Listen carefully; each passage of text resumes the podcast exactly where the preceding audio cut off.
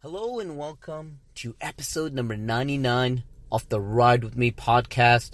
You are listening with your host, Mahfuz Chowdhury.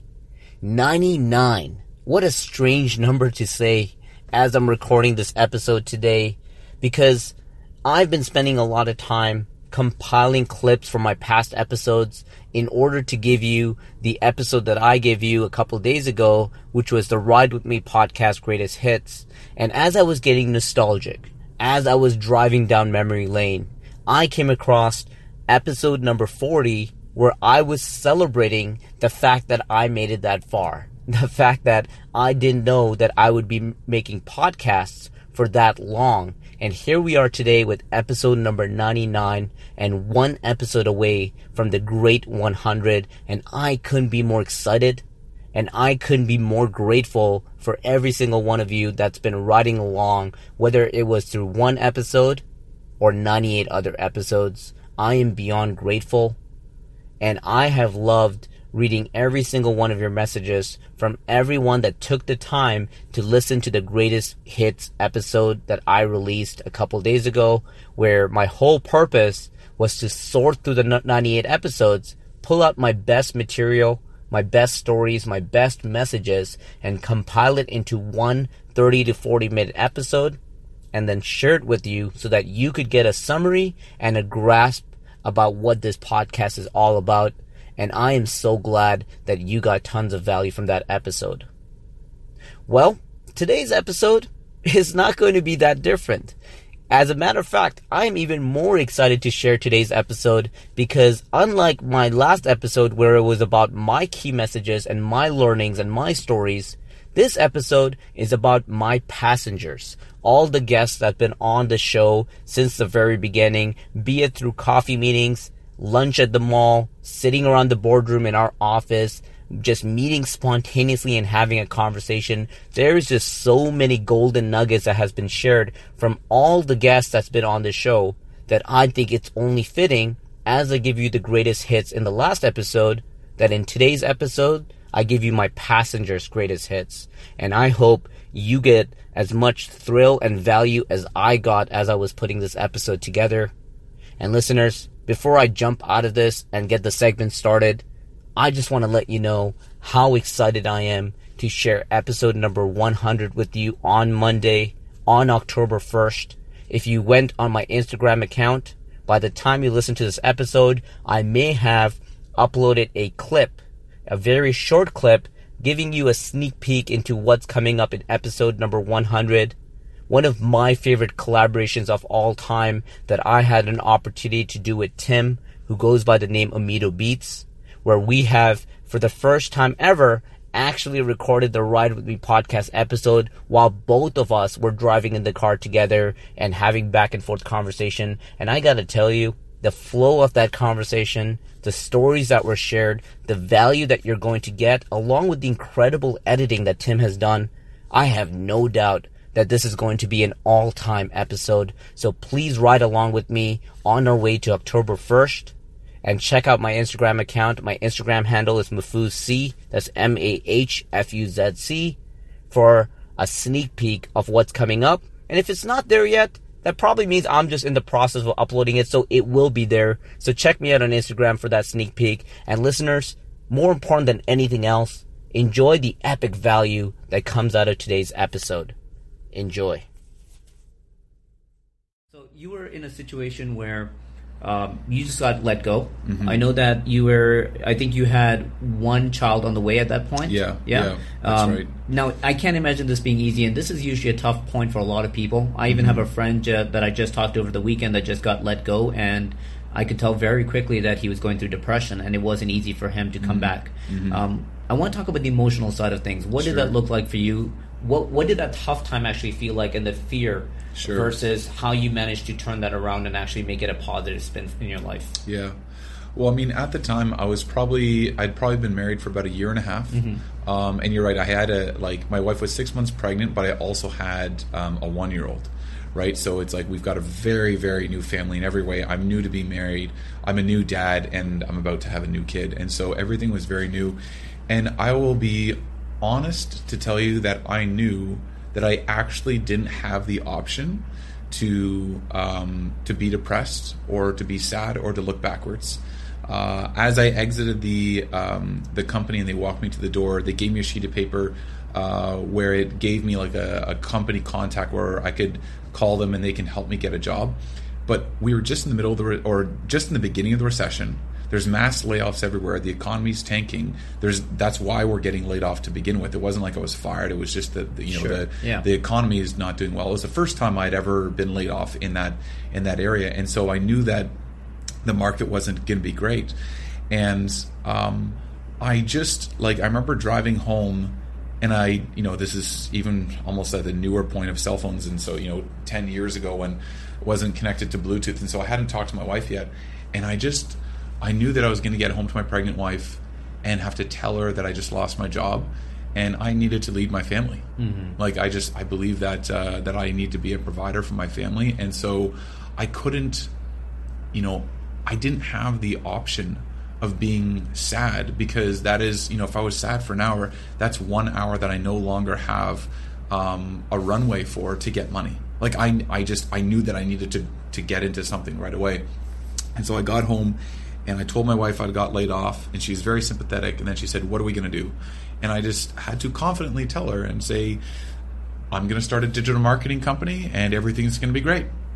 And I had been thinking about it for a while about like that there was a huge need there, and so I had dipped my toe into like she was doing some graphic design as a contractor, and I'd started up that company. So it's not like new, new, but it's it was a complete transition for me from a full time job, and um, you know I just I looked at all my different options. I could look for a job. Um, that was one option. I could just be angry that I just lost my Yeah. job. That's literally a full option. Right. Um, or I could just create a company and my realization was that I could I couldn't choose all those things. I had to choose one because if I'm going to choose one, I have to I have to make it work. And so I just chose to to move forward, and I didn't look back. Um, I wasn't depressed. I wasn't sad. I wasn't anything. Uh, to be honest, I was I was excited because like now Yeah. I'm finally fulfilling the thing that I've wanted to do. I hope you know that's rare. That doesn't happen as often as you think in these situations. That's impressive. yeah it's um it's it's what needed to happen and um and at the end of the day you know i needed to give my wife confidence that i was going to make it happen and she is definitely my biggest fan and i had to i had to give her something to cheer on you know Sure. like i i couldn't have her try to pick me off the ground and then throw me out there. Like i just i just needed to make it happen and uh, it was the biggest opportunity. Um, i also saw this as a great exit. I was like you know what? It's so hard to, to get out there on the market and to start you know start a new company. I thought i've got eight weeks of severance and Sure. people don't get that. So You're it's like right. i've got eight It weeks to get this going. Yeah. Big time. It kind of took our lives by surprise. Like we were not expecting for anything to come out of this. But essentially, when I was in grade 12, and at the same time that I had that, that knee surgery, it was kind of devastating. Um, but at this exact same time, I had a teacher, um, a world issues teacher, who's like the most passionate person I ever met in my life. And I'm not one to be like super excited about school. I, like I do my work, I do well, but it's not for me. Like Yeah. I'd rather learn on my own and do my own thing. Um, but this one class, I absolutely loved. And so essentially I'd walk in every day and I just I, I was always like paying attention and loved it. On, on one particular day in class, my teacher went off off the curriculum. It was his last year. He's like, I'm going to teach you what you need to know, not what the school thinks that you should know. And I was like, all right, let's go. Yeah, yeah. and so essentially for the whole semester, we just broke down figures in history who have made a massive impact in the world. You know, people like Malcolm X, Martin Luther King, Yes. Gandhi, all these people Yeah. and he did that to prove to us that their their their, their impact was really the result of thousands of small consistent actions and so he proved to me in the entire class you know if we if we choose to commit to a small consistent action we can make a massive impact in the world mm-hmm. and so me and dylan sharing this passion for the environment decided that we need to act upon it. But we didn't connect the dots until two weeks after that class. I was walking home, listening to a podcast, and I stumbled over a piece of trash. Literally, I didn't fall on my face. I just kind of hit it. Yeah. And uh, at that moment, it just clicked. You know that there's garbage everywhere. Yeah. Litter and, and pollution is a huge global issue. Like, why not make my small, consistent action picking up trash while walking home from school? And so I did that for about two months uh, until this guy saw me driving home Yeah, I was driving driving home after school, and I'm like, Sam, like, what the heck are you doing? And why, why are you picking up litter? I didn't understand. Like, all of a sudden, this guy's just picking up litter. That's the coolest thing ever, by the way. You never see that happening. No, it was just super Yeah. out of the blue, and like, I just did it because like I thought, you know what, it's gonna be my small action. Somehow it's gonna make an impact. Mm-hmm. Like I, I believe that my teacher's theory would lead to something big, and so and so yeah, and then Yeah, so he, he, he told me this concept of like his world issues teacher having this you know idea or concept in his head of you know con- committing to a small consistent action will lead to this massive change. And I said, wow, it's good, like good for you. That's really like good- good on you, man. Um, and I and I drove home and I couldn't get like this idea out of my head. I was like, this this is too truthful. Yes. Um, so I, I gave him a call that I, I, gave him a call that day and I said, you know, Sam, let's let's do do something about this. Let's turn this idea into a concrete action. July first, twenty seventeen. That was the day that PickWaste was born. So so PickWaste didn't start with Enactus. No, so that was didn't. something that you connected the bridges to. That's really cool. Yeah, Okay, so so I'm even more excited now because some, a lot of people that I meet from Enactus started it because it was something that the group thought of collectively because they wanted to win. Yeah. But you guys are like even without having Enactus in your life, you guys are doing it out of passion, and I think that's so so cool. yeah, we're big believers in like finding your passion before you start anything. Yes. Uh, like, and I can tell you exactly why. When we started, how many people did we have, Dylan? Uh, we started with four, four young men. Four guys, and that was for about four or five weeks. Every Saturday morning we go out, four or five people would show Yeah. up. And who are the other two?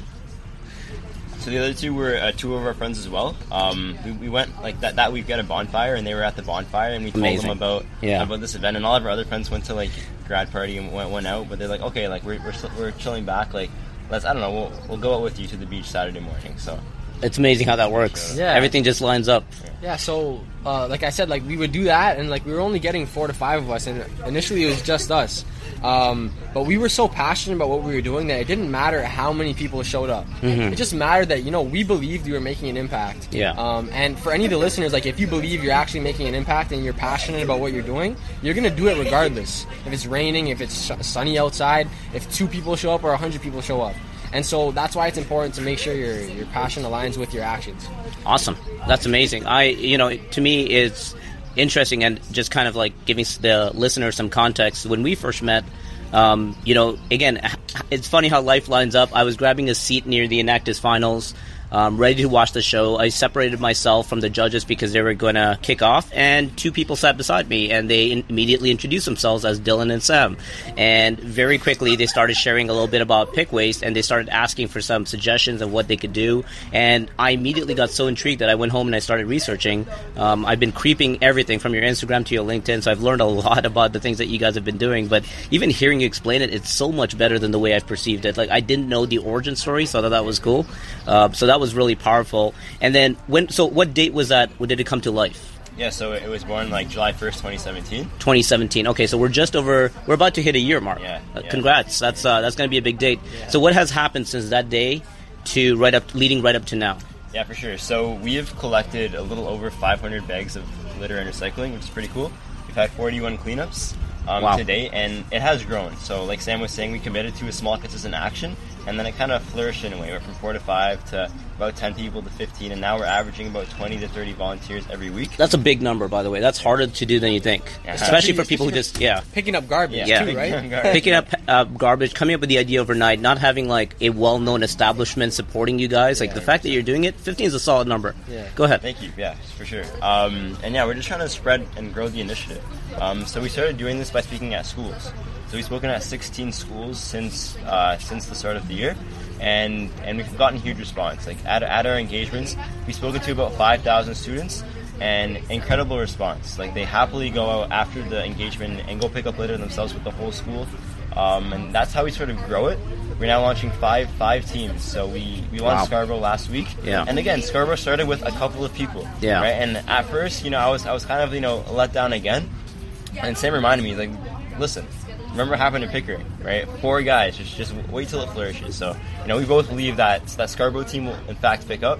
Um, Waterloo starting in September, as well as Whitby and Trent hopefully. You know, when I did my book launch event, I, I had a similar conversation about moving away from friends that aren't really good for you. And when I did the Q&A, someone put up their hand and they asked me a very important question that I actually found it hard to answer because I don't get to ask this very often. They said, Okay.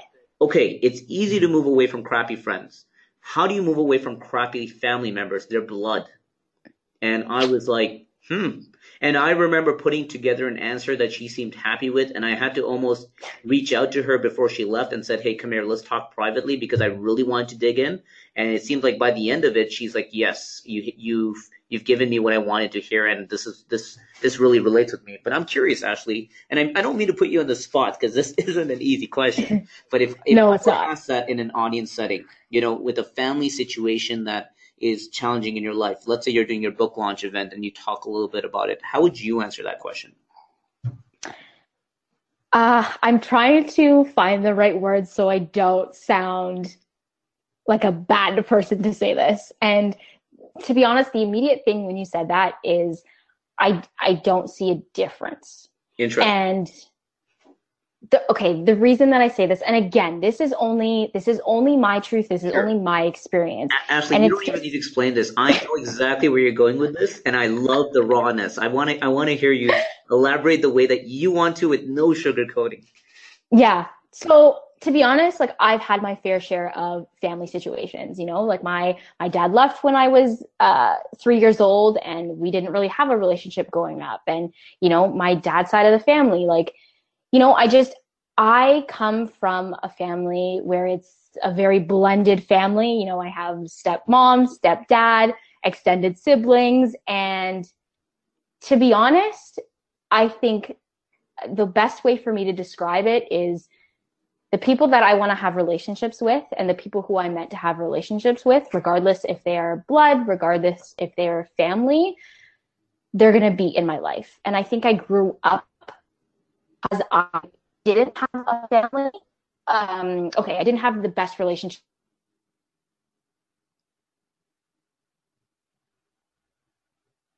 Ashley, did I lose you? No. Hello? Hey, Ashley, you there? Hey. Yeah, I'm not sure what happened. I don't know either, but it, you sound your quality just improved significantly since you came back, so that's awesome. Actually, I'm Oh. I have a theory that someone out there didn't want you to finish your story and they just hacked into our conversation and cut you off because you were on fire. I'm beyond upset that that was the point where you got cut off because you were you were just about to go super deep. So I don't know where you want to pick this up from, but I know that you are going really deep into your relationship with your family. And if you want to mm-hmm. repeat that, I'll figure out a way to edit it in. So maybe I'll just leave this entire part in because it's kind of funny. So you Okay. you, do, you do you, and I'll find a way to Yeah. get it in there. So for me to be very open and raw, I grew up with not having a close blood family relationships. And I now come from, you know, it's very blended, my family. I have stepmom, stepdad, extended siblings. So it's been, I've always had an interesting family dynamic. Um, but for a majority of my life growing up, I considered friends family. And that's why I don't see the difference between, you know, how do you let go of people who are blood? yes. I don't see a difference. so Everybody is human. Everyone is people. We just so happen to, you know, I I I guess this is a little bit on the spiritual level, but you know, we picked our family in a Mhm. you know we picked where where we were placed in a sense you know who's our family who's our parents it was all chosen again like i just i i see no difference between if there's people who are meant to be on your journey then they're meant to be there and truthfully like there there's a time length. I think there's a time period for each individual person that we cross paths with.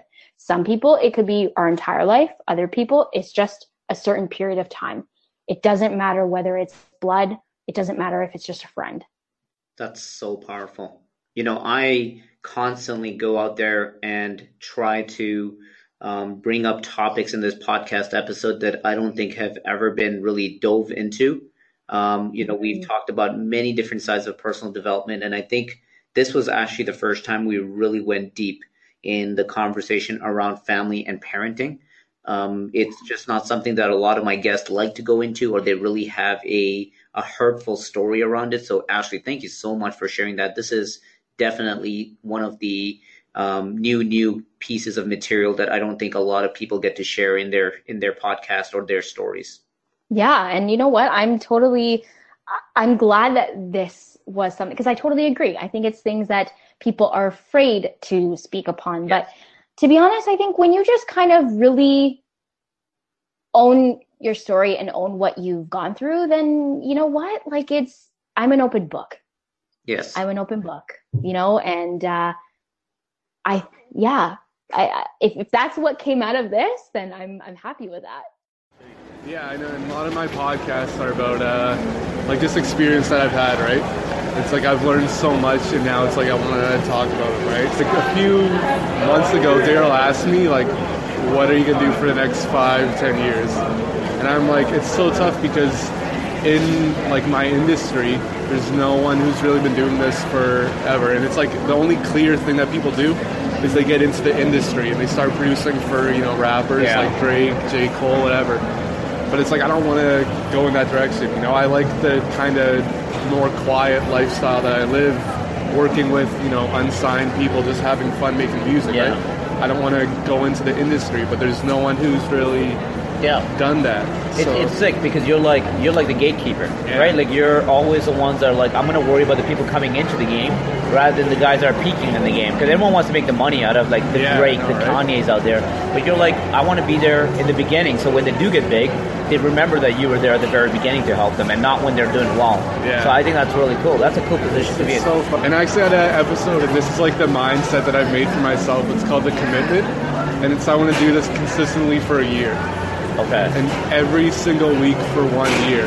And I'm not going to make huge changes to the podcast over the year. Like I'm going to make some small changes, you know, month to month, maybe some episodes, change a couple things. But until I think a year goes by, I'll be able to have like just enough like I don't know data and like you know I'll have a good idea of you know did it work, what didn't work, and it's like you know I know we, we kind of think this that like you know the next one might be the one that goes viral, right? Yeah, you just don't know. You just like you're always one thing away, you're one post away, you're one beat, you're one you know podcast away from, from Takes off. making it, right? It really does.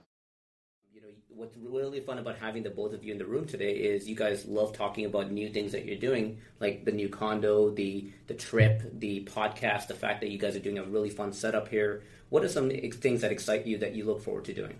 Honestly having a good conversation right and as i start to think about why i do what i do and what motivates me it it, um, it occurred to me um, pretty recently too that what really excites me is when I talk to someone like yourself and seeing how excited you are and how you're strategically working towards and building something for yourself. When I hear those stories, when I meet these individuals, that excites me. Like I think that like that's why I do the podcast. It's you know part of it's because I want to learn new things. It's part of like the research process, um, share content with the world. But it's also to satisfy another selfish need, which is I just love having these conversations. Yes. When I talk to someone like yourself and hearing how you're doing it and like what your setup is and what your plans are, and Yeah, what your vision we literally you spent 30 do. minutes talking Right. about our setup and Yeah. it had nothing to do with any of the conversation. It was just like, tell me how you do your podcast, and I'll tell you mine. Yes, it was like showing our cards. systems. Right? Yeah. Those are all the systems, Yes. And, and and I am So good. obsessed with that. Yeah. I, you know, whenever I get a chance to learn about someone's systems